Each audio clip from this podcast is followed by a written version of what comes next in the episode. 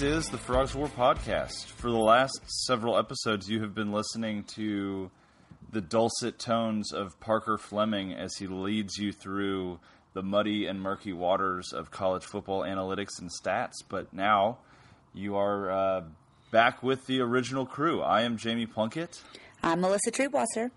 And guess what, folks? It's game week. Game week. We finally made it through the doldrums of summer. Uh, There- and there's TCU football on Saturday. There is. And you know what that means? It means we're finally going to get to stop talking about who's starting at quarterback for TCU and actually see who's starting at quarterback for TCU. I'm excited about that because I don't know if you noticed this, Melissa, but on our run sheet for this episode, we have, I think, five minutes designated for quarterback talk. And that's five It more minutes been- that I want to talk about it because it's all I've been you. talking about for the last It's three months. been beaten down and beaten down and beaten down, and we kind of have an idea of who it's going to be, anyways. So we're going to move on to other things throughout this episode. We were going to do big season preview, team preview. We're going to talk about bold predictions. We're going to talk a little bit about Arkansas Pine Bluff from a different angle. We're not going to give you like a in-depth Arkansas Pine Bluff offensive and de- defensive breakdown because we're just not going to do that. Um, we're not going to waste anybody's time. But this is going to be a packed episode, and really, Melissa, it's just it's been a crazy summer. It's been a great spring, but there's nothing quite like football season to get you all amped up and ready to rock. But there, with football season, I think come some resolution to um, storylines that we have seen throughout the summer. Uh, some narratives get closure, I think. Get closure in the midst of um, football season and all that kind of stuff. So, why don't you go ahead and start us off with what storyline have you been paying attention to this summer that you are ready for a res- resolution for that's not TC related? Well, the one I think we're not going to get a resolution for, but that I have found to be the most interesting, and it does somewhat peripherally involve TCU as well, is the transfer portal and how that has kind of shaken out over the course of the spring, after spring ball, into the summer, and of course now that we're into fall camp, uh, seeing how players are transferring, where they're transferring to, and then what types of players are getting eligibility, immediate eligibility.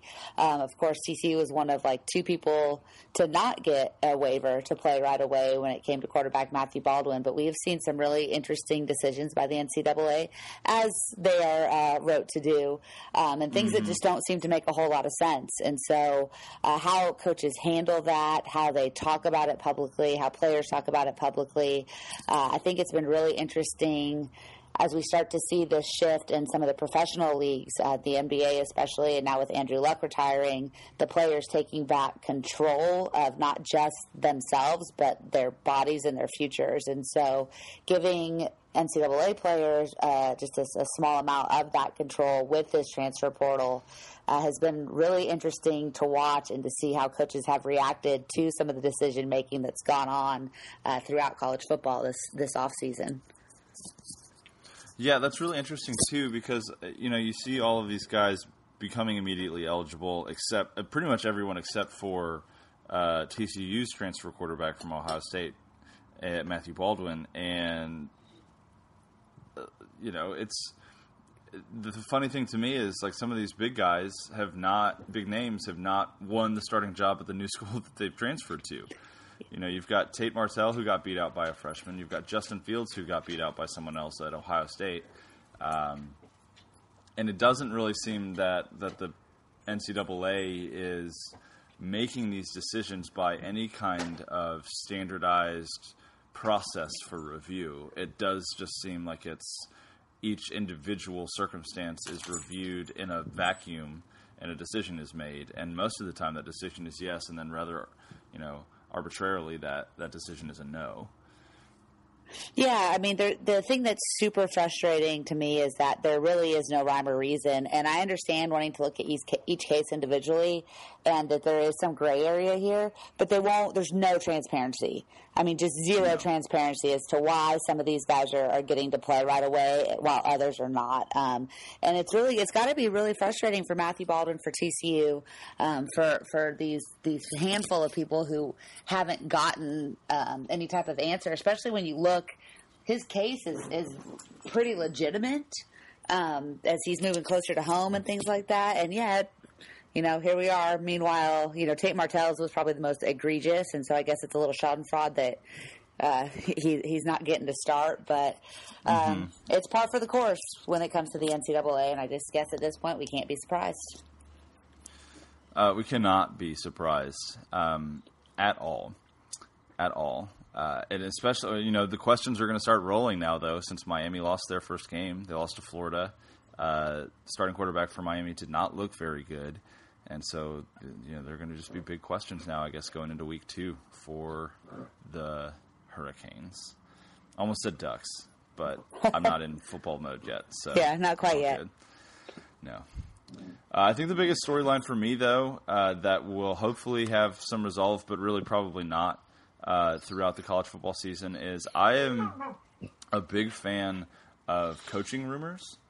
And I was my interest was peaked. I had a, I had the chance to go to the Solid Verbal live show when it was in Dallas a couple of weeks ago, and I love love love the Solid Verbal. If y'all don't listen to that podcast, you were missing out completely. They do some really fun stuff. But in the midst of this live show, they were talking about um, Urban Meyer coaching rumors and just his connection with USC. Apparently, there have been a ton of rumors already about Urban Meyer and his uh, coaching connection to USC. Like all of these rumors are saying, oh well, if they don't have a good season, they're going to fire their coach and uh, they're going to go after Urban. And so I am excited because there is nothing quite like a ridiculous Urban Meyer storyline to keep the college football community totally beaten down um, because of his just ever never ending presence and just incessant talking about him. So I am ready for just all of the rumors, and I am ready for that to be resolved with him to either definitively say he's not coming back. Um, or for him to take another coaching job and then just watch all of that start to blow up. Yeah, I think uh, I'll just say this: Urban Meyer will be back. A thousand percent. Yeah. Like, and I'm I'm ready. I'm ready to be done with the rumors already at this point, and just to move on to the next gig. Yeah, absolutely. So that we can start hating them somewhere else. Mm-hmm. And I can't wait to maybe schedule that team and play them. Mm-hmm. That'd be pretty nice. I'd be all for it be pretty nice. But uh, this is a TCU podcast, so let's get back to TCU a little bit. What's the biggest TCU storyline of the offseason that you are that you've been keeping up with that you're ready to kind of see some resolution for? And you can't say quarterback battle. Yeah, I, I was I was to say I don't want to say quarterback. Uh, I mean, I think there have been a lot of them. Uh, you know, obviously this is a really interesting time period in TCU's history.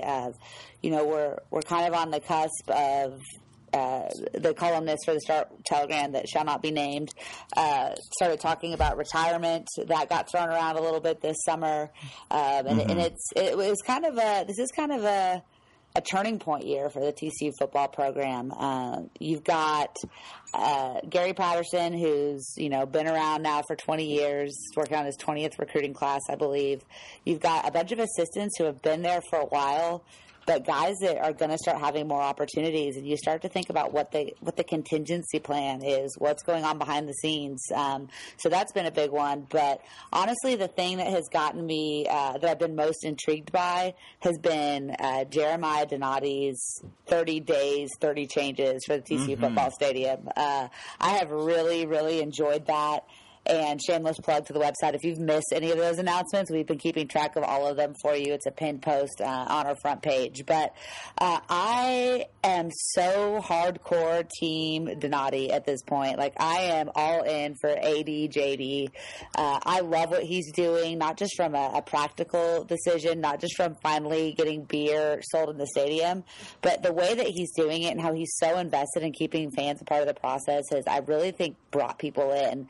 Uh, Uh, and so I've loved watching him make those announcements. I think it was a really smart, uh, heady play when they knew the stadium wasn't going to be ready in time. Uh, the new the new loge boxes and the suites to find other ways to to bolster fan engagement and interest. And uh, some of these have been kind of silly, like oh here's a flag shaped like a horn frog, but a lot of them have been really cool. They're bringing in a lot of local businesses, local vendors for food and drink options.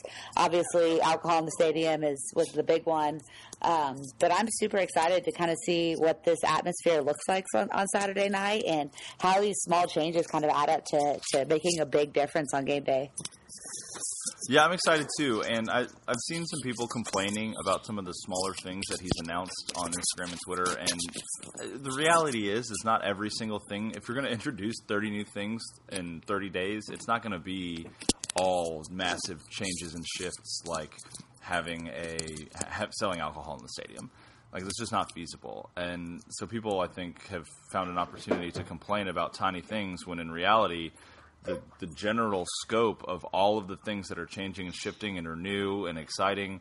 I'm I'm pumped. I'm I'm right there with you to see how alcohol sales impact things in the stadium. I think the happy hour idea was a really cool idea um, to get people in at kickoff because, gosh, TCU fans are terrible at getting in, in the stadium at kickoff.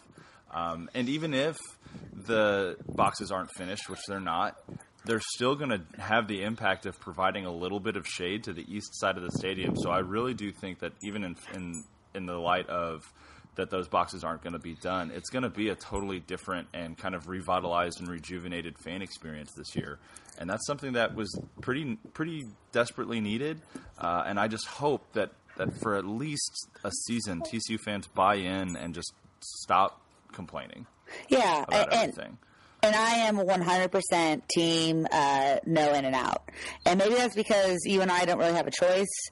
Uh, we're, mm-hmm. we're in there for the long haul, but also I for just sure.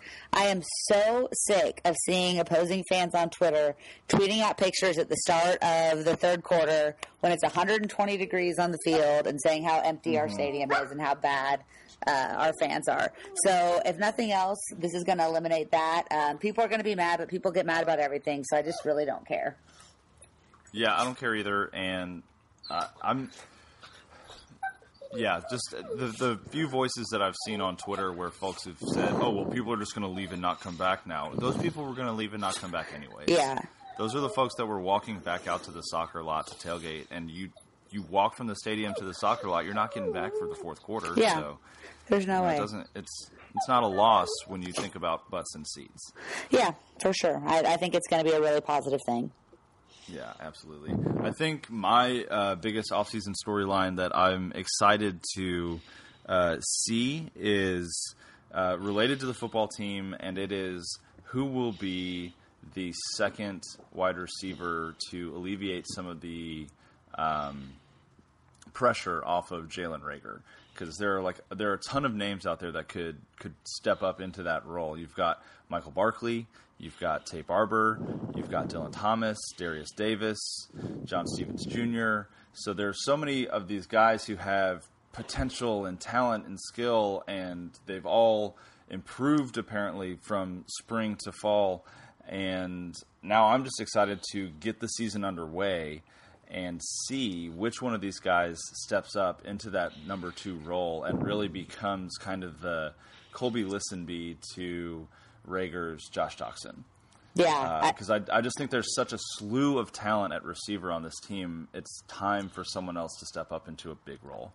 Yeah, and, and there's going to have to be somebody because if you look at if our two likely candidates at quarterback are you know redshirt senior who has less than impressive career numbers and a true freshman, you're going to to need somebody who can take some of the pressure off of Reagor because teams are going to just lock down and triple team the safety net and see what the what the quarterback can do when when they have to go to their second and third reads. So um, I'm excited that Patterson has had a lot of really good things to say um, about Derius Davis and Taye Barber uh, and and John. Stephens Jr. Anybody that's that's seen him this offseason, that dude looks ready to ball out. So uh, I can't wait to see who that guy is going to be.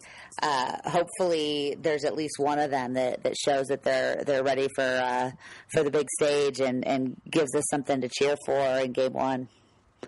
Yeah, absolutely. And you know, game one, I don't know that we'll uh, see much because it's Arkansas Pine Bluff. But hopefully by the Purdue game, someone will someone will step up and show out. Um, but before we before we dive too too far into specific previews, Melissa, let's take a break and then we'll kind of go unit by unit through TCU's team and talk a little bit in depth about each kind of position and, and who we think is going to step up this year.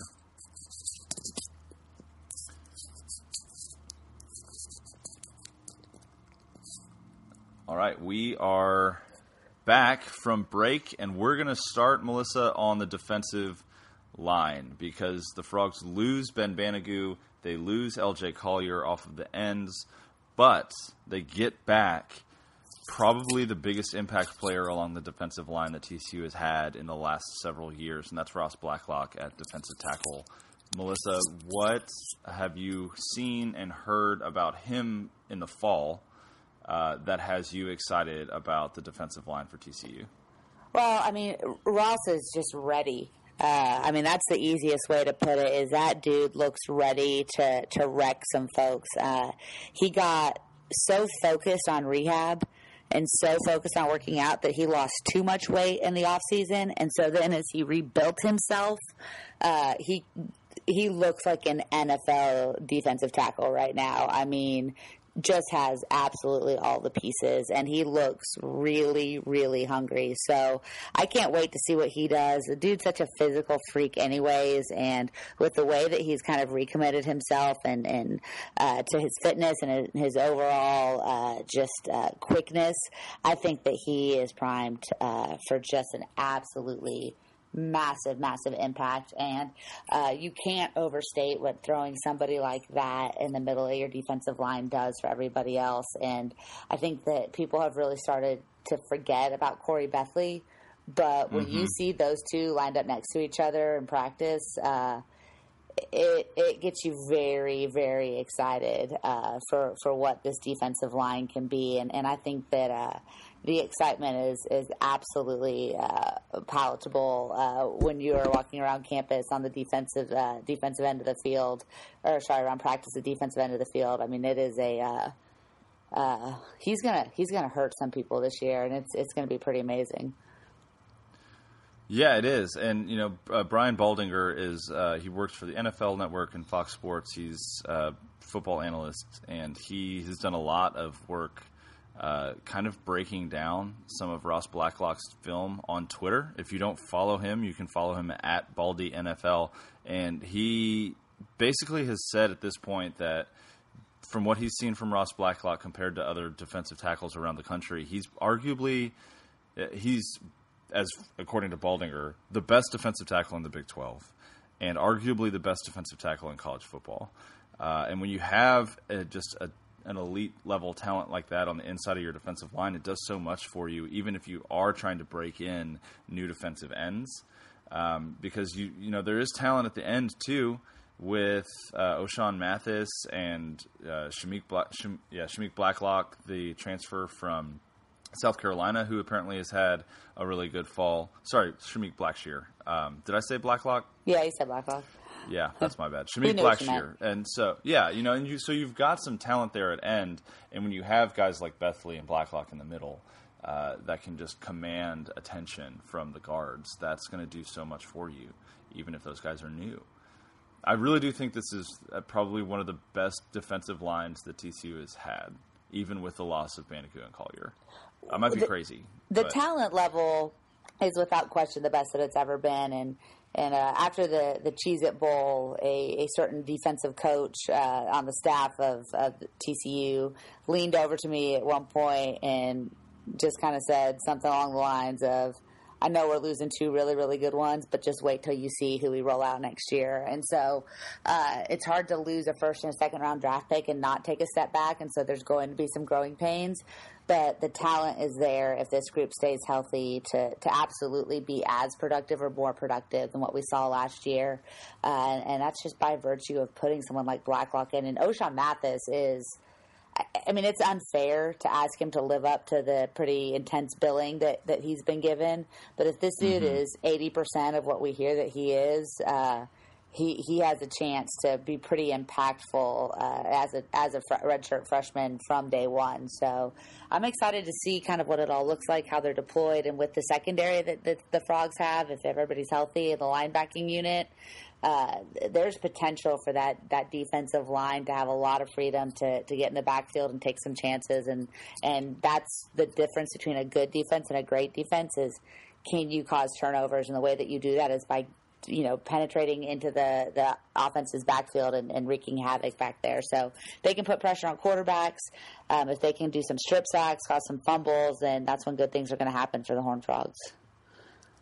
Yeah, absolutely. And it starts up front. It starts in the trenches. And when you've got such a good defensive line coach like Zarnell Fitch, too, um, not only on the on the field but as a recruiter, that's such an incredible asset as well for the Horned Frogs.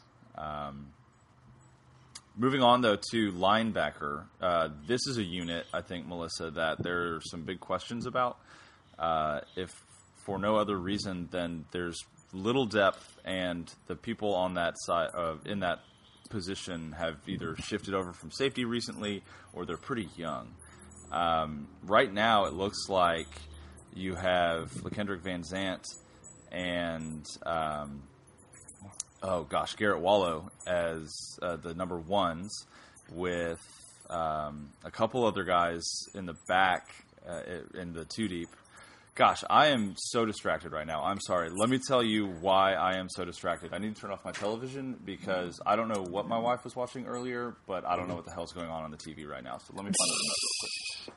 While you're doing that, I will uh, uh, dig in a little bit. I think that obviously this is Garrett Wallow's. Uh, this is his unit. This is his his opportunity to lead, and he certainly has the ability to do so. Not just from an ability on the field, but he, he's really grown into a leader uh, in the locker room too. And I think that he's done a good job of taking the younger guys underneath his wing and and helping get them ready. Uh, moving uh, safeties to linebacker is something that you know most people would say is a little bit concerning, but it has been par for the course in Gary Patterson's system. And so we've seen him be successful with, uh, you know, Ty Summers was a quarterback, uh, Travin Howard was a safety. There have been just a, a, litany of guys through the years that have, have moved down that level and been successful. So uh, I think LeKendrick Van Zant has a chance to be a really, really great player at that position and to be really impactful this year, even though he won't have a whole lot of experience practicing at linebacker, let alone playing it. Um, but he has the physical tools to be uh, really, really great. And, and, alongside a hard hitter like Garrett Wallow, he should have his speed should be a real asset for the Horned Frogs. Uh, Dylan Jordan, you know, came in late, but he has the, the size and the tools. He looks the part as a true freshman. Um, and then, you know, Dee Winters has, has really come on lately. Uh, Patterson said of him and the most recent availability prior to today that he is who he thought he was. And, and that really is the greatest compliment that Gary Patterson can give a defensive player. So, uh, young, sure. Unknown a little bit, but uh, potential is, is really, really good. That is the one unit on the defensive side of the ball, though, that an injury, a significant injury to a starter, could be devastating for the defense as a whole.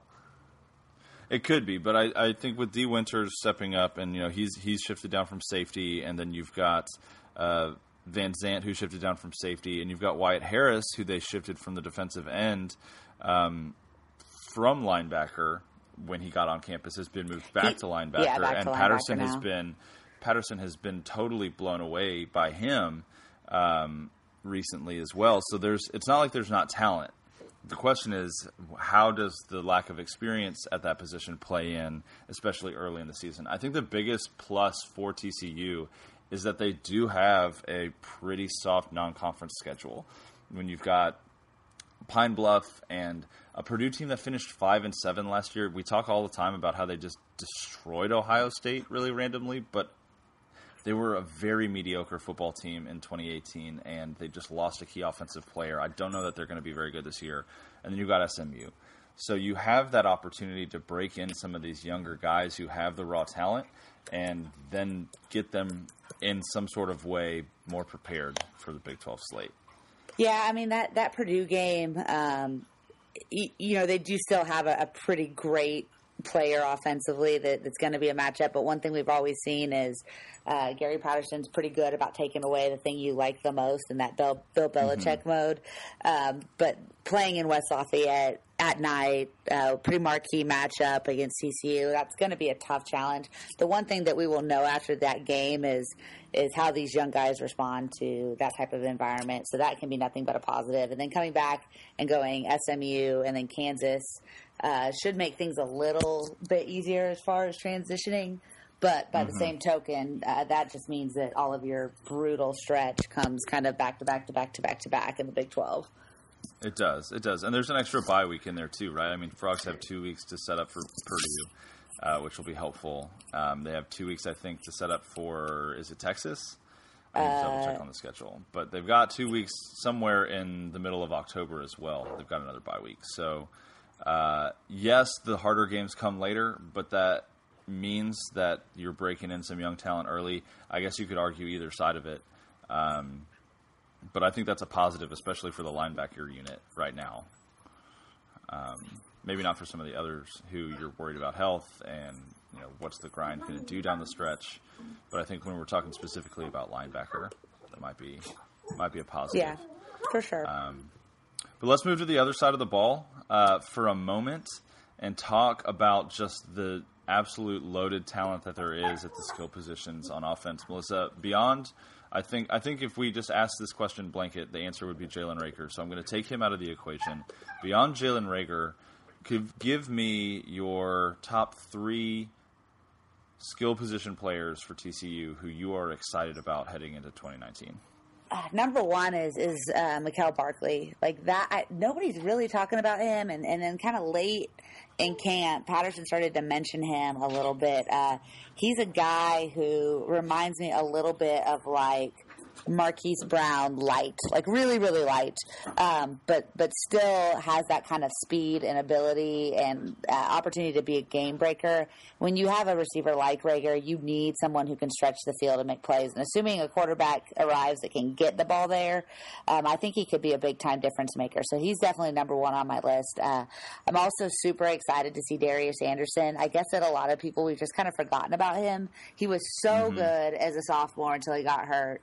Uh, uh, he he looked like he was primed for a breakout uh, last year, especially in that Ohio State game before he got hurt. Um, but he is healthy. He's the fastest that he's been. Uh, he looks the healthiest and the best shape that he's been, and the dude just looks angry. Like he, uh, you can tell that he feels like things have not gone his way, and he's kind of ready to remind people that he's pretty dang good. So I can't wait to see him on the field, um, especially with the way the freshmen have kind of been pushing from behind too, and with Shaywo's status still very much up in the air long term. Uh, I think mm-hmm. I think mm-hmm. Darius might very well remind people while while he's been kind of a, a preseason breakout candidate the last two years and just hasn't quite gotten there. Um, and then the third guy is, um, I mean. I don't see special teams on this, so can I cheat and say that I like I'm going to pull a Grant here and say I cannot wait for Jordy Sandy. Um, maybe That's maybe totally fine. Yeah, I mean maybe you want to throw that defense. Maybe we should have talked about special teams. Um, I have. I can't get excited about the kicking competition until I see someone make a field goal, so I'm not going to be worried about that. But Jordan, Jordy Sandy is a real potentially difference maker for not just this defense but the offense as well. Um, he has a chance to flip the field and put the frogs in better positions. And I think one thing we saw last year and also um, in, in 2016 was how often TCU had to start so deep in their own territory that they never really yes. got anything going. And when you're going to be a primarily run oriented offense, which I think TCU will be this fall. Um, starting on your 32 versus starting on your 18 it can be a world of difference. And I think Sandy's going to be able to put opponents in a bad position, and then the TCU defense is going to have a good have a good time trying to keep them there. So, uh, give me give me Jordy Sandy for Ray Guy 2019. Dang. All right. Yeah. I mean, I'm here it. for a good punter. I'm ready my my mind is ready. My body is ready for a punter who can consistently kick the ball more than 40 yards. Yeah, I'm here for it. Um, and I think Parker is working on, or maybe has worked on, uh, and published the expected points stuff that he's been working on mm-hmm. and all of the stuff that he's been looking into as far as how much a punter can impact a game, uh, it's wild. It's absolutely yeah. wild. Uh, so that's not a bad pick, not at all. Uh, I think for me, the top three, I am ready. Uh, I am absolutely ready to see Taye Barber be an elite wide mm-hmm. receiver. Mm-hmm. I think he has all of the skills set. Like he's got the entire skill set. He's he's incredibly fast. He's not afraid to jump up and get a ball. He is shifty. Like he, the guy has shown me so much just in the little that he's not little that he's done. He was the second second best receiver on the team last year. I'm I'm ready for him to be the next kind of breakout guy. Um, I think if you have a legitimate number two who people know by name, who people look for on the field, not just like TCU fans, but analysts everywhere who say, okay, well, you've got Jalen Reagor, but you also really have to pay attention to Taye Barber. I think he's ready to take that next step. And I am so pumped to see what he can do in 2019 because if he does that, Jalen Reagor is going to just absolutely explode. Yeah, I think it's a great pick. Um, number two is another wide receiver uh, who I am hopeful for, and that's Dylan Thomas. Mm. Um, this guy, this guy has been a grinder for his entire TCU career. He's been banged up a little bit, and that's held him back. He's been passed up by some guys, um, but hopefully, this is the year where he can really step in and have uh, a productive role on this team. Because I, from all accounts, he's a great human being, um, and I'm hoping hoping for the best for him this year. And then, lastly, I am ready for Daimarqua Foster mm. and his tree trunk legs. The dude has the biggest thighs I've ever seen to to do something as a true freshman. I know that we've got Darius Anderson. I know Emari Demercado is on this team. Sewo Olonilua is available Saturday, but I don't see him playing. Um, I'm ready for one of these freshman running back. I, I'm calling that it's Foster to do something really cool and have a breakout freshman year. Yeah, it'll be interesting. Um, we heard a lot more about Darwin Barlow early in camp, and then we started hearing more about Daimarqua late in camp. Uh, mm-hmm. The odds that one of them contributes this year are very, very high. Um, and, yeah. and, it'll be really interesting to see which one of those guys kind of separates himself from the pack. Um, I do like want to just say for those that don't know Dylan Thomas's story, uh, local kid. He went to Paschal. He was quarterback there at Paschal High. Was a very very good quarterback. Committed to TCU as an athlete, and then uh, much like Justin Rogers, suffered a very devastating knee injury mm-hmm. in his senior year. Came back uh, early. I think he even played towards the end of his senior basketball season, uh, but has just kind of dealt with injuries on and off um, in the in the years since uh, he's been at TCU. But was uh, probably TCU's best blocker at the wide receiver yeah. position. Uh, very, very skilled guy when it comes to not just running routes, but doing the little things. Um, and I think he has a chance, maybe not to be the guy that's given the most attention, but uh, to be the guy who benefits from the guys that are being given the extra attention. So I, I think he could be. He's one of those guys. That's, he's going to get you five. To, he's like a Jason Witten late in his career. He's going to find spot. He's going to get you five or six yards every time, and he's going to be open more often than not. And that's that's going to be a huge thing. Whether we're looking at Alex Delton or Max Duggan at quarterback. Yeah, I mean he's a kid who's only got like 15 career receptions for TCU, but I the coaches have always spoken incredibly highly of him. Mm-hmm. He had two catches for 50 yards against Ohio State last year, and that was the game he got banged up in, and he didn't really play the rest of the season. So, yeah. you know, this is his junior year, I believe, senior year, senior year, senior year. Yeah, so his last and run. One last ride for Dylan Thomas, the local kid. I'm pulling for him. I hope everybody else is too. But the question, Melissa, is who's going to get all of these people to football? So we're going to enter into now. I'm going to start a timer. No more than five minutes talking about quarterbacks. Because here's, and I'm going to frame it this way: we we've all read, hopefully at this point, far too much information about Alex Delton and Max Duggan. Those are the those are the two front runners at this point. Alex Delton, like you said earlier, the grad transfer senior game manager not going to blow your mind with his arm talent, but he's not going to make too many mistakes. You've got true freshman Duggan, who is a gunslinger, has done nothing but impress the coaches. The only knock on him right now is his youth. um, incredibly high ceiling. So you have high floor in Alex Delton versus high ceiling in Max Duggan. Melissa, which one would you rather have? Because I think with Delton, like you can go eight and four, nine and three. I think with Max Duggan, you could go six and six, seven and five, or eleven and one. Yeah. It just depends on how quickly things click for him. Which would you rather have this season? I'm so torn because Max Duggan is clearly the future of this program. Um, he's probably going to be a very, very good quarterback at some point in the very, very near future. Um, but, and this is a big but, this TCU defense is the best we've seen since 2014, easily. Uh, they are disruptive. They are destructive. Uh, they're they're relatively deep at most positions outside of linebacker, uh, and they are so senior laden. Uh, this is our last year with Ross Blacklock, more than likely. Uh, he's probably going to be a, first round draft pick in the fall. Uh, this could be our last year with Corey Bethley. It's our only year with Shameik Blackshear. Uh, Innis Gaines is going to be gone. Jeff Gladney is going to be gone. Julius Lewis is going to be gone. Uh, that is a very, very strong unit of guys who deserve to play with a quarterback who doesn't turn the ball over. Uh, because if, mm-hmm. if the defense stays healthy and the quarterback play is slightly above average, even even 20 2016 or, or 2017 Kenny Hill, where we all kind of complained the whole time, but if you look back at the statistics, he was pretty dang good. Uh, then then this team has a chance to win, uh, you know, nine, ten games. Um, and, and probably doesn't doesn't win, win less than eight.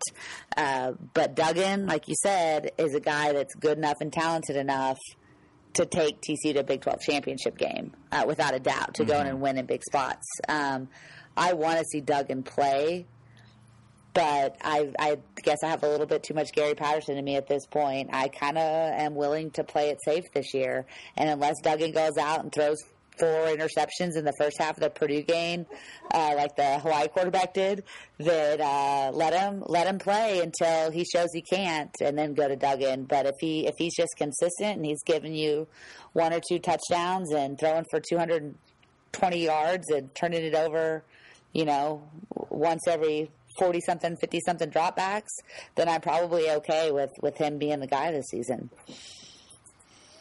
Yeah, that's that's my that's my hang up too is the quality of the defense that we have this year. So the good. fact that it's our last season with Jalen Reagor, probably. Uh, do you do you risk losing all of that talent, not taking the best advantage that you possibly can of that talent?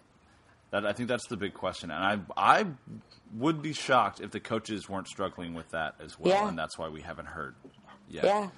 Uh, I, and I, I, that's why I also would be shocked if Alex Delton isn't the starter when that starter is finally named, because you can't, you just can't, you can't risk. I think the amount of talent that this team has right now, and that's not to say that the defense next year won't be impressive. That's not to say that TCU won't have impressive wide receivers down the road if Duggan is handed the keys but I think you just have a unique opportunity right now where you're no one is guaranteed, but it's as close to guaranteed as possible right now that the Frogs could make a run at the top three in the Big 12, if not the Big 12 title.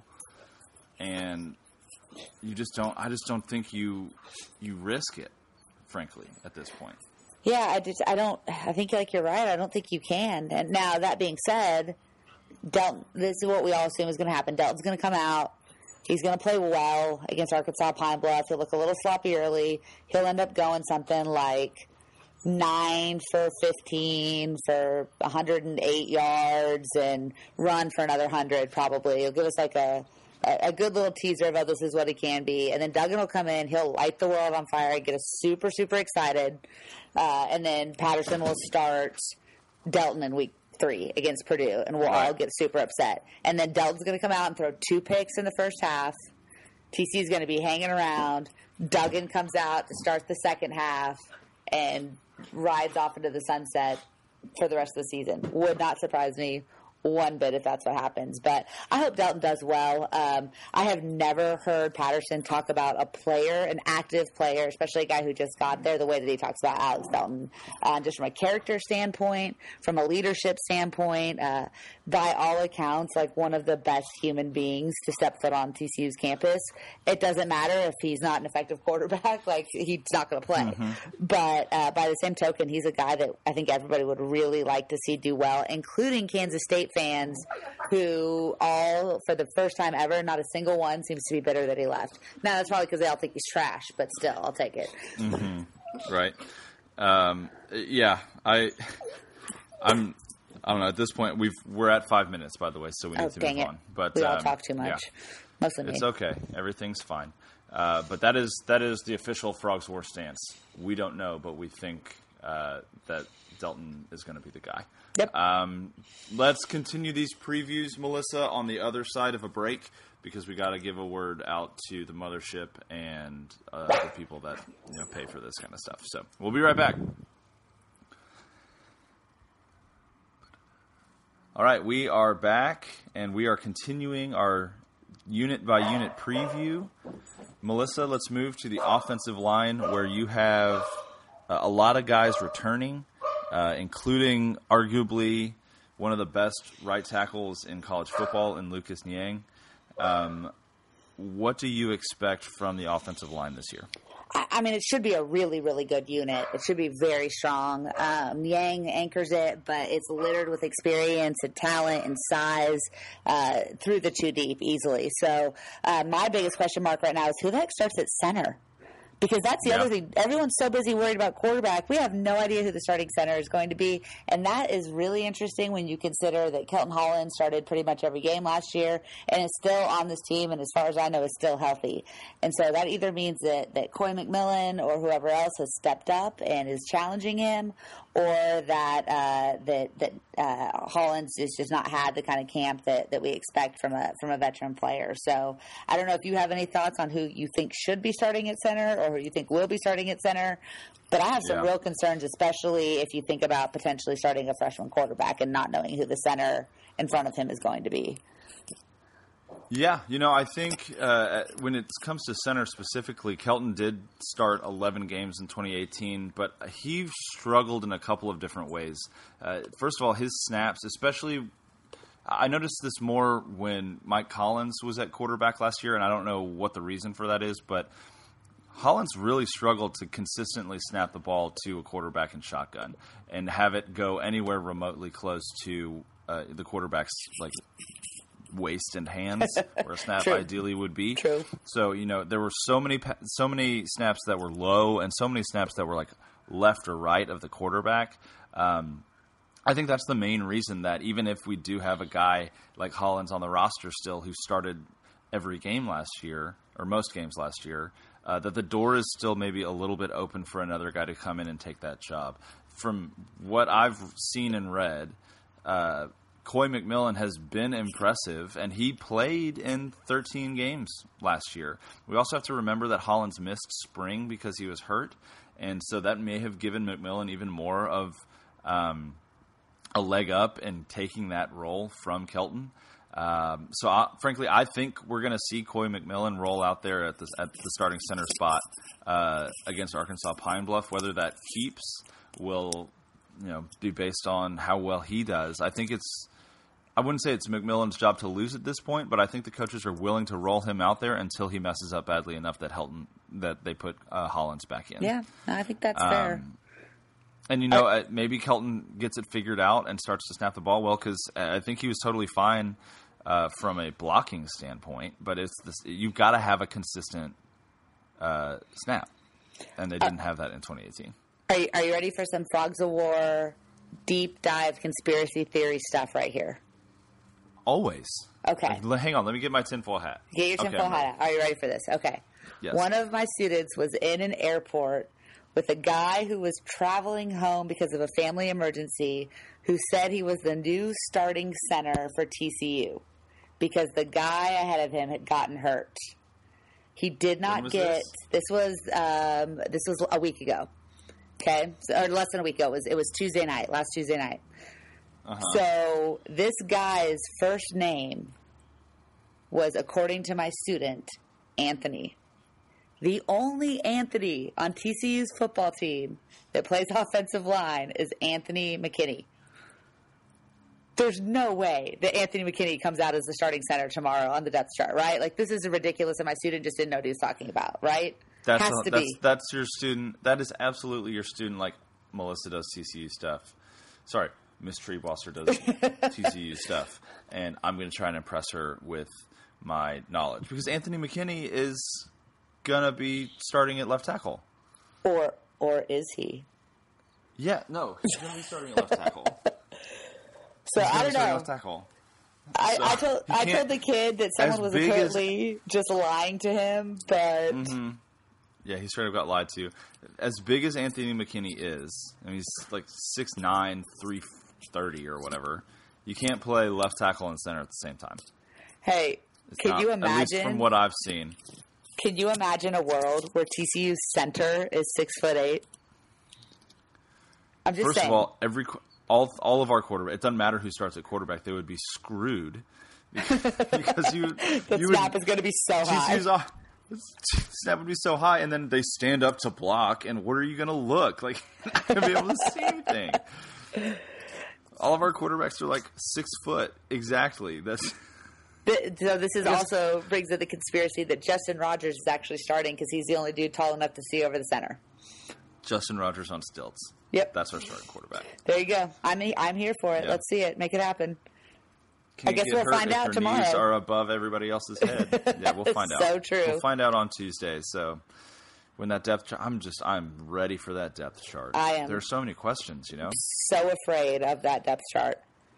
Yeah, but you know, uh, the, at guard, it, it seems like the frogs are pretty set. You've got Iwuagwu coming back at left guard. You've got Wes Harris at right guard. Um, you've got some pretty good depth on the line. You've got Austin Myers, who worked at guard and tackle a lot last year, um, and then Brandon Brown is someone who's been pretty impressive as a true freshman. Um, so that's another guy that you can talk about. Uh, so realistically, like the depth, I think is there.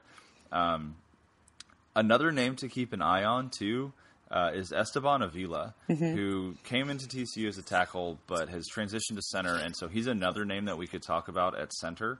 Um, but again, I, like I said, my money is on McMillan to be the starter. Yeah, no, I. I think so for sure.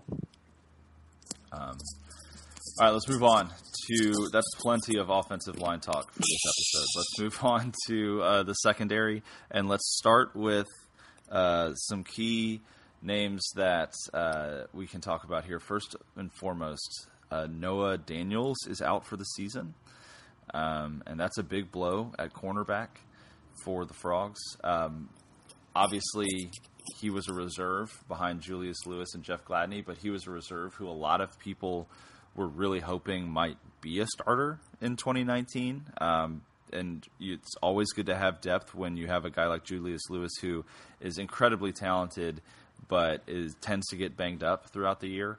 Um, Melissa, how much does Noah Daniels' injury uh, give you pause when it comes to cornerback depth? I mean, I'm definitely concerned because uh, Daniels was a guy who was so so good against Ohio State. Uh, he fell off a little bit after that. and didn't didn't you didn't really hear his name called too much, but he definitely he showed that he had serious potential uh, to be a big time contributor. And when you have two starting cornerbacks, you feel like you're in pretty good shape. But the injury history tells us that having a third, very reliable, experienced guy is, is absolutely critical, especially in the Big 12. So um, I'm concerned about that, but I'm also excited because maybe it throws a couple of true freshmen that have been really, really impressive uh, into the mix to, to play right away. And one of those two freshmen happens to share a name with one of the greatest players to ever suit up at It's TCU. very true. And if Tre'Vius Hodges Tomlinson uh, can come on as a freshman and make an impact, there will not be a player that gets a louder ovation in the stadium than that dude. Just walking out with the Tomlinson name, uh, he's already a fan favorite, and apparently he's lived up to the billing so far. As Patterson has had a lot of good things to say about him, and you do not Mm-hmm. hear Patterson say many good things about two freshmen in the secondary ever. Yeah. So or secondary players, period. So. Um, Daniels hurts. Like the talent is there behind him, but that's just a guy that played in some really big games last year. Um, has the size. He's a lot bigger than than some of these young guys, um, and, and looked like he was primed to to be a really critical player uh, in, in, that that unit for TCU. So I'm disappointed for the kid too. Um, is you know he's just this was supposed to be his moment, and, and, getting hurt so early before he even gets a chance to play just kind of sucks. But uh, I think we'll be able to recover from that loss, but uh, it it could absolutely be a key factor late in the season. I agree. Um, I, have got I've got some thoughts, but before I get into my thoughts, I just want to say that at this time last year, I was getting picked apart by certain SB Nation uh, by certain Frogs of War staffers who will not be named, but their name rhymes a lot with uh, Chasen uh, for saying that Jeff Gladney was going to be one of the best cornerbacks in the country last year. And I would like to just say at this point that I believe that I was right and he was wrong. So let the record reflect that I actually knew what I was talking about for once. Um, I think that when you have a number one corner like Jeff Gladney, as long as that guy stays healthy, your secondary is going to be in really good shape, especially mm-hmm. when uh, he is so adept at forcing turnovers and getting to the ball even when his guy that is not the one that the ball is being thrown to. Um, he's so freaking fast. Uh, he's like the fastest guy in college football. Uh, when you have a talent like that, it impacts everybody else to the positive. And so, even with Julius Lewis's injury history, he's got an immense amount of talent too. And uh, as long as he's healthy, I think I think the the ones are going to lock it down in, in TCU's secondary. Um, let, let my me, big question is Oh, go ahead. I was going to say, let me just add to the uh, Jeff Gladney love a little bit. That dude has been walking around for the past month like he's Deion Sanders. The swag is off the chart. All I will say is this we were supposed to get a chance to talk to Jeff on the first media availability on report day. We were not given a chance to talk to Jeff. And I can guarantee it's because no one wanted to give us the opportunity to talk to Jeff for fear of what he might say. So I, I think the swag is in full force. And when you have a cornerback like with that kind of swag, like that's a good thing. Like, dude is, is, is going to go out there and prove it every single day. Well, you talk about that yeah that mentality. Look at Jalen Reagor's dad. Monty yeah. Reagor was a dominant defensive back for so long, and he's instilled that same kind of swagger into his son. And look at what Reagor's done on the other side of the ball. Yeah. Uh, I am pumped for Jeff Gladney's senior season. Like this is going to be one for one to remember. I I am fully on board the Jeff Gladney train at this point, and I am so pumped. Uh, I think another name to keep an eye on though is Kee'yon Stewart, another true mm-hmm. freshman who uh, has done nothing but um, impress as of late. He's so fast. He ran a 10 500 meter, I think, in high school. Ridiculous. Like, like, you talk about speed. You know, this is the crazy thing. This is probably one of the fastest defenses TCU has ever had. Yeah. Like you talk about senior leadership, but also just the, the, the ridiculous amount of speed, especially when you move a guy like Van Zandt down to linebacker. Like that's that's wild to me. So keep an eye on Kee'yon Stewart, though. I think he's going to have a lot of um, opportunity to really show out as a true freshman. The big question coming out of cornerback, though, is you know Tre'Vius Hodges Tomlinson. His uncle was LT. Is he going to be TT? I, re- I really hate that you just did that, and I wish we could go to break right now but we can't. I mean, I feel like it's a legit question. No, it's a legit question. I'm really disappointed in you. And Jamie, I know I it's been be... a while since we podcasted, but that's kind of an inexcusable thing, and I'm a little bit upset about it. But it's okay. We're gonna move on it. Um, I stand just, by it. I will continue to refer to him as that. You do have two boys as children. So the oh fact that you're out right. here telling dad jokes is not. Um, I will get us back. Do you know when track. a joke becomes? Do you know when a dad joke uh, when a joke becomes a dad joke? Oh boy, this is gonna be a dad joke, isn't it? Tell me more. Mm-hmm. When it becomes apparent.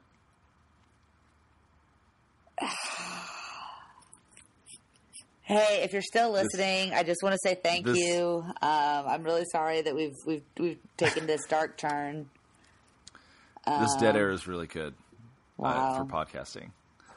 It's yeah. good, right. Uh, so I'm, I'm going to Um, bring us back to football really quickly. Uh, back to the speed conversation. What uh, one thing that I, I loved, my favorite thing about Big 12 media days is, you know, Gary Patterson walks around a little bit with a chip on his shoulder, especially at events like that when Lincoln Riley Mm-hmm. and Tom Herman have all the pub, and there's Gary, and uh, one of the Austin American Statesman reporters was down there and asked him a couple of questions about stars and rankings and publicity and Gary just starts not only rattling off the names of players that he's signed in the last couple of years that, that this reporter had clearly never heard of, but also their their 100 meter split times, their 200 meter split times, and their 40 times. And, and it was such a statement of who Gary Patterson is. Not only does he go after, like, he has a very specific kid that he's looking for, and it does not matter what they're ranked. All it matters is how fast they run. And oh man, like, people were just kind of blown away by the speed on this team, and I think it's going to be really fun to see it in action. Yeah, I think so too. And it's on. It's everywhere. It's everywhere though. Like we talk about fast defense. When you've got Barkley and Barber and Reagor at wide receiver, when you're hearing out of camp that Darius Anderson is the fastest that he's Yeah. ever been, I mean the speed is everywhere on this team, and that's going to be so stinking awesome. Oh, for sure, it's going to be fun to watch. Absolutely. Definitely is. Let's move on though away from preview time uh, to bold predictions. So we've got a couple different things here. I want to I want to start from you with you though, Melissa. What is your bold prediction as far as breakout players go this season? Oh man, I mean, it's it's tough not to just want to go with Ochaun Mathis. Um, I think he's the easy one.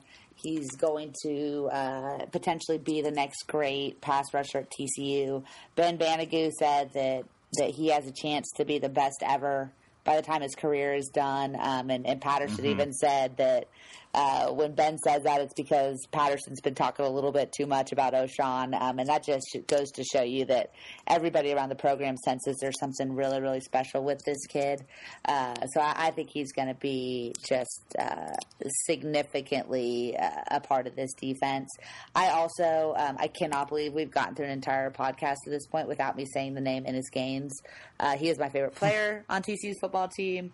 Uh, he is one of my favorite people his story um, with his son and the way that he like runs around the practice facility with his kid like it's he's just he's a perfect human and you will not convince me otherwise. Um, hopefully that stays true. Um, but he is such the linchpin to the success of this defense in the secondary. Jeff Gladney is, is probably the best player uh, in the secondary. Uh, Julius Lewis is probably the steadiest guy, but Innis Gaines is such a difference maker. And we saw him really breaking out until he got hurt in the Texas Tech game. Uh, if he stays healthy for 12, 13, dare I say 14 or 15 games, uh, then I think that that TCU defense goes from being great to elite.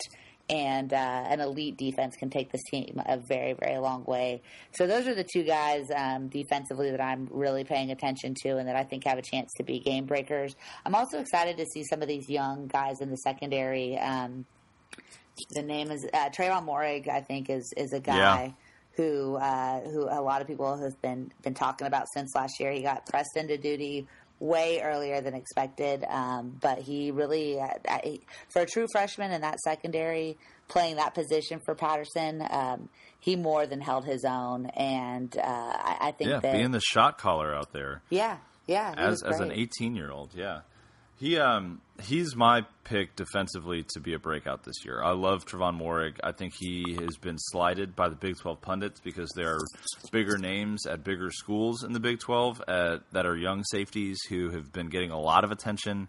Um, and I think that he is he is going to show everyone this year that he is one of the better young safeties in the Big 12 and that he's going to have just a great year. Offensively, though, I am super, super pumped about Mikhail Barkley. Mm-hmm. I think, like you said, he's been under the radar uh, this year. I think he's been a little banged up as of late, so hopefully he gets healthy enough to play uh, uh, for Arkansas Pine Bluff. But if not, I would love for Purdue, if that's his first game, for him to just go out and just light the world on fire because that dude is fast. That dude is track speed fast, And if you have a burner like that opposite of other burners in Taye Barber and Jalen Reagor. like who who are they going to stop on the on the defense on the offensive side of the ball? Like it's pick your poison basically. Yeah. So give me Mikhail Barkley as my breakout offensive player this year. I know I I, just it. showed like Taye Barber a ton of love earlier in this episode, but I'm I'm really just frankly pumped about all of the wide receivers. So Yeah, me too. I, I think that, that assuming one of them is a strong number two, that all of them have a chance to be really, really great. I think so too. Uh, moving on to the next prediction. Give me TCU's final season record and what bowl they go to. Oh God, I hate this so much. Um, I like it's it's August. We haven't played a game yet. We haven't seen anything happen yet, and so I want to be a crazy homer. I want to be super super excited about uh, everything going on here and believe in everything and believe the quarterback controversy isn't that big of an issue and to say, heck, we're going 11 and 2 and going to the Big 12 championship game. Like that's that's what I want to say. But then I also know that anytime I get really, really excited and overly confident about this team, we end up winning like seven games. So I'm gonna split the difference. I'm gonna say that that I'm I'm fairly confident that the frogs can find a way to nine wins. I think that, that it's it's expected to go two and one in the preseason, and it's very reasonable to win all three. You've got Texas at home. You've got the improved Baylor team at home. Oklahoma State is is a little bit at a weak spot compared to when we've had to go to Stillwater the last couple of years. They're as vulnerable as they're going to be for the next four years. So that's a chance to go and get another win in Stillwater. Oklahoma is still the best team in this conference until someone proves otherwise. But we need to see what Jalen Hurts does in, in this Lincoln Riley system before we anoint him as the next great Oklahoma quarterback. Um, you know, you've got to go out and, and win at Texas Tech and Lubbock. You'd expect to win against West Virginia at home, and God forbid we lose to Kansas for two years in a row. It's just not going to happen. So the I will- opportunity I will quit this job. Yeah, I- I I will, will- quit this job if I we will lose to Kansas. quit living in Texas. I will just move out of the Probably state. shouldn't It have would said be. Some better. people are probably some people. Yeah, now people are going to be rooting. Anyways. rooting against uh, TCU against in that game, but um, but I, I think that, that getting to nine wins is, is a really reasonable goal, and uh, ending up in the Alamo Bowl for the third time in in uh, five years would not be a bad uh, a bad little prize at the end of it, in my opinion. So. Um, that I think is reasonable. I think I think a ten wins is is possible, and eleven isn't completely out of the question. But this is probably an eight nine win team that the defense carries. Yeah, I, I've really, you know, you, th- you think back to, uh, gosh, what was it, 2012, the first year in the Big 12, when that defense was so stacked and we just didn't know what the heck was happening with our quarterback because Pachall was doing Pachall things. um, and that was still a seven win team. You think about 2014 with arguably the most dominant defense that TCU has ever had. Uh, and the way that they led that thing, even with a lights out offense, it was still a lot about the defense that year. Um, I yeah, I agree. I think the defense gives me just so much hope. Uh, I look at the schedule too, and I see some of the same things that you see, um, but I also see a, a, a Texas team that has lost eight starters on defense. The offense is mostly returning, but it's not the most impressive offense in the world. And uh, ten and two, I'm con- I'm I'm working my way into ten and two. Calling that Um, shot, huh? I'm calling it, and I'm trying to Google frantically right now for the college, the New Year's Six assignments for this year. um, I can't Sugar find Bowl. them right out of the gate. Sugar Bowl at sugar? large, yeah, at large. I think is Rose. Ooh. Well, I think the Big 12 champ goes to the college football playoff this year. So, um, give me sugar. I think TCU goes 10 and 2. I think they're second in the Big 12. I think they go to the Sugar Bowl. Wow. I, I look around the I look around the Big 12 this year and I see a ton of teams who have like typically been I look I look around the Big 12 this year and I see a lot of questions at quarterback. I look around the Big 12 this year and I see a lot of defenses who are either changing because of new coaches, like at Oklahoma, or they've lost a ton, like all of the graduated seniors at Texas, uh, or they just have never really been that great defensively. Um, you've got your exceptions, right? Iowa State is going to be a really good team. That's one of the teams that I think really scares me. You mentioned Oklahoma State already having some big question marks, even though that game is in Stillwater, and for some reason, TCU treats Stillwater like it's Happy Valley. I don't know. um, but I just, I don't know. I've got a weird feeling that this this thing's going somewhere this year. And so give me 10 and 2, give me Sugar Bowl. Wow. There Who it is. who do you- Um, Oklahoma Big 12 oh, champ? Yeah, I still think OU Big 12 champ. I don't think Texas is nearly as good as they think they're going to be. I think Iowa. I think it goes Oklahoma, TCU, Iowa State, Texas, top four in the Big 12, All right. I like it. and then everybody else is just everybody else. I think Yeah. Tech regresses. I think Baylor is much better, but not good enough to really compete. I see them like around maybe fifth, sixth. Kansas State breaking in a new coach. Uh, Kansas breaking in Les Miles in the worst of ways. You know, there's just so there's so many question marks in the Big 12. I think this is one of the years the TCU really has a shot. Yeah, I, I- I mean the the opportunity's there. If the quarterback play is good enough, then it's a chance for something special for sure. Yeah. And do you want a really bold prediction? I'm moving to the next point on our run sheet, by the way. A really bold prediction from me. You can mark this down. It is 7:20 p.m. on Monday, August 26th. It is 100 degrees outside, so maybe that's why I'm thinking this way. I would not be shocked if TCU has three first round draft picks in the NFL draft this next Whoa. time in April. Whoa. Jalen Reagor, Okay. Lucas Niang, Okay. Ross Blacklock. Yeah. I mean, I guess it's Like one of those guys, realist, uh, maybe even two, maybe even all three, realistically could, you know, wind up as like second round, third round guys. Like we've got a whole year of football ahead of us. Right now, on paper, I think those three guys, and based on what I've been reading from NFL draft scout people, all of those guys are pretty highly valued. Reagor and Niang, especially, very highly rated. Um, and I think once Blacklock gets back on the field and reminds people of how impactful he is, that he's going to start to jump up boards as well. So there's my there's my like crazy bold prediction. Three first round draft picks for TCU NFL draft next year. yeah that uh that You that can would call me you can call me a lunatic now. TCU makes the Sugar Bowl, finishes second in the Big 12, and has three first round draft picks, you're looking at a new era of TCU. For all the success that the Frogs have had, I mean, that is a putting your stamp on the national consciousness in a way that, like, erases all doubts about what this program is. It's true, and uh, again, it could be like the 25 straight days of plus 100 degree weather that we've had Sure, in Texas that is sure. like melting my brain. Um, but I just, I, I, literally for me, the only big question is that quarterback, and either way that you go, it's positive. I feel so. I don't know. Do you have any random big predictions for us?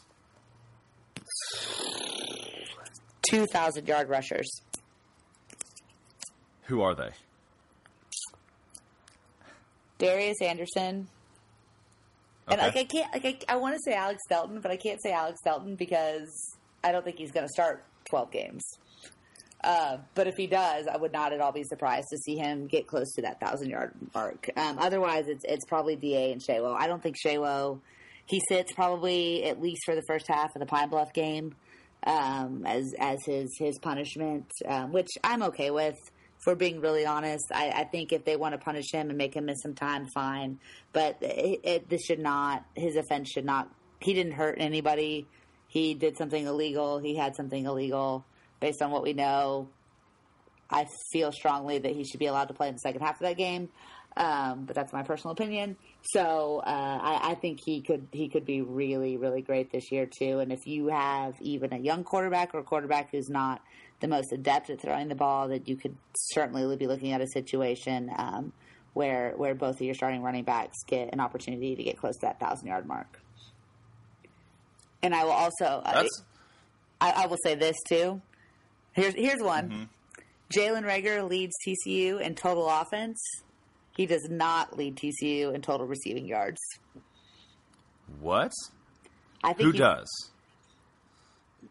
Taye Barber, Dang. Okay. and it's close. This, by the way, this is now uh, a Taye Barber fan site. yeah, apparently. right. So, Pretty much. Yeah, yeah. Yeah. I, I think I think that I think Barber is going to get. I think Reagor is going to touch the ball more, but I don't think we have quarterbacks that are going to get him a lot of forty yard bombs. And and teams are going to be so focused on him defensively, you're going to have to get creative putting the ball in his hands. So he'll rack up a ton of yardage, but I I, could, I think someone else is going to have more receiving yards. And really, at this point, we're just I'm just pulling stuff out just to try to be you know just have crazy stuff on record so that back and You're just trying I'm- to match. You're just trying to match my level. yeah, you went so lunacy at this insane that yeah, I just need to need to keep up. That's fair. That's fair. It's hard to keep up with my crazy. True, So true, true. you're doing your best, though. You're doing your best. Uh, Melissa, let's shift just for a few minutes as we wrap this show up uh, into the game happening on Saturday. TCU plays Arkansas Pine Bluff. Uh, it's it's not one of those games that you want to do like a big, deep, in-depth preview for because it's Arkansas Pine Bluff. They're a bad FCS school, like they're or they're a bad D two school. I mean, they're just bad. It's Arkansas Pine Bluff. It's the first game of the year. It's like the most lackluster start you could have. What should TCU fans' expectations be for this football game? Uh, win and get out of there healthy. The end. Yeah. That's that's the key. Uh, put put six, seven touchdowns on the board. Don't give up more than one. Uh, don't get anybody hurt, and uh, just just go out and, and remind everybody that you're a good football team, and then get the heck out of there. Yeah, I agree with that. I think yeah, when you're talking about like expectations and takeaways and that kind of thing, just check those boxes. Stay healthy, get the win, move on to Purdue. Yeah. We're moving on to Purdue. Moving on to Purdue, and boy, I Do you have a cannot wait prediction? for that game. Uh, yeah, give me uh, TCU. We're gonna go forty-eight to thirteen. I do think that the third team defense gives up a touchdown. Otherwise, you're holding them to a couple of uh, uh, field goals. I'll say TCU 63, Pine Bluff 10. Okay, I like it. I like it. Yeah. So, but I think this has been a long enough episode, even though it was the first one of the year. So we should probably wrap up at this point. Um, this has been the Frogs War podcast. Thank you so much for listening. We're glad to be back. We're glad that it's football season, and we know that you are too. If you could do us a big favor and go and like the show on iTunes, um, like it wherever you find it, leave a rating, leave a review. Um, that helps put us in more ears. That helps get the TCU fan base growing a little bit. Uh, and we love to we love to have Horn Frogs sitting and listening and then talking to us about Horn Frog stuff. Um, I'm Jamie Plunkett, I'm Melissa Triebwasser. and we'll talk to you later. Go Frogs! Go Frogs.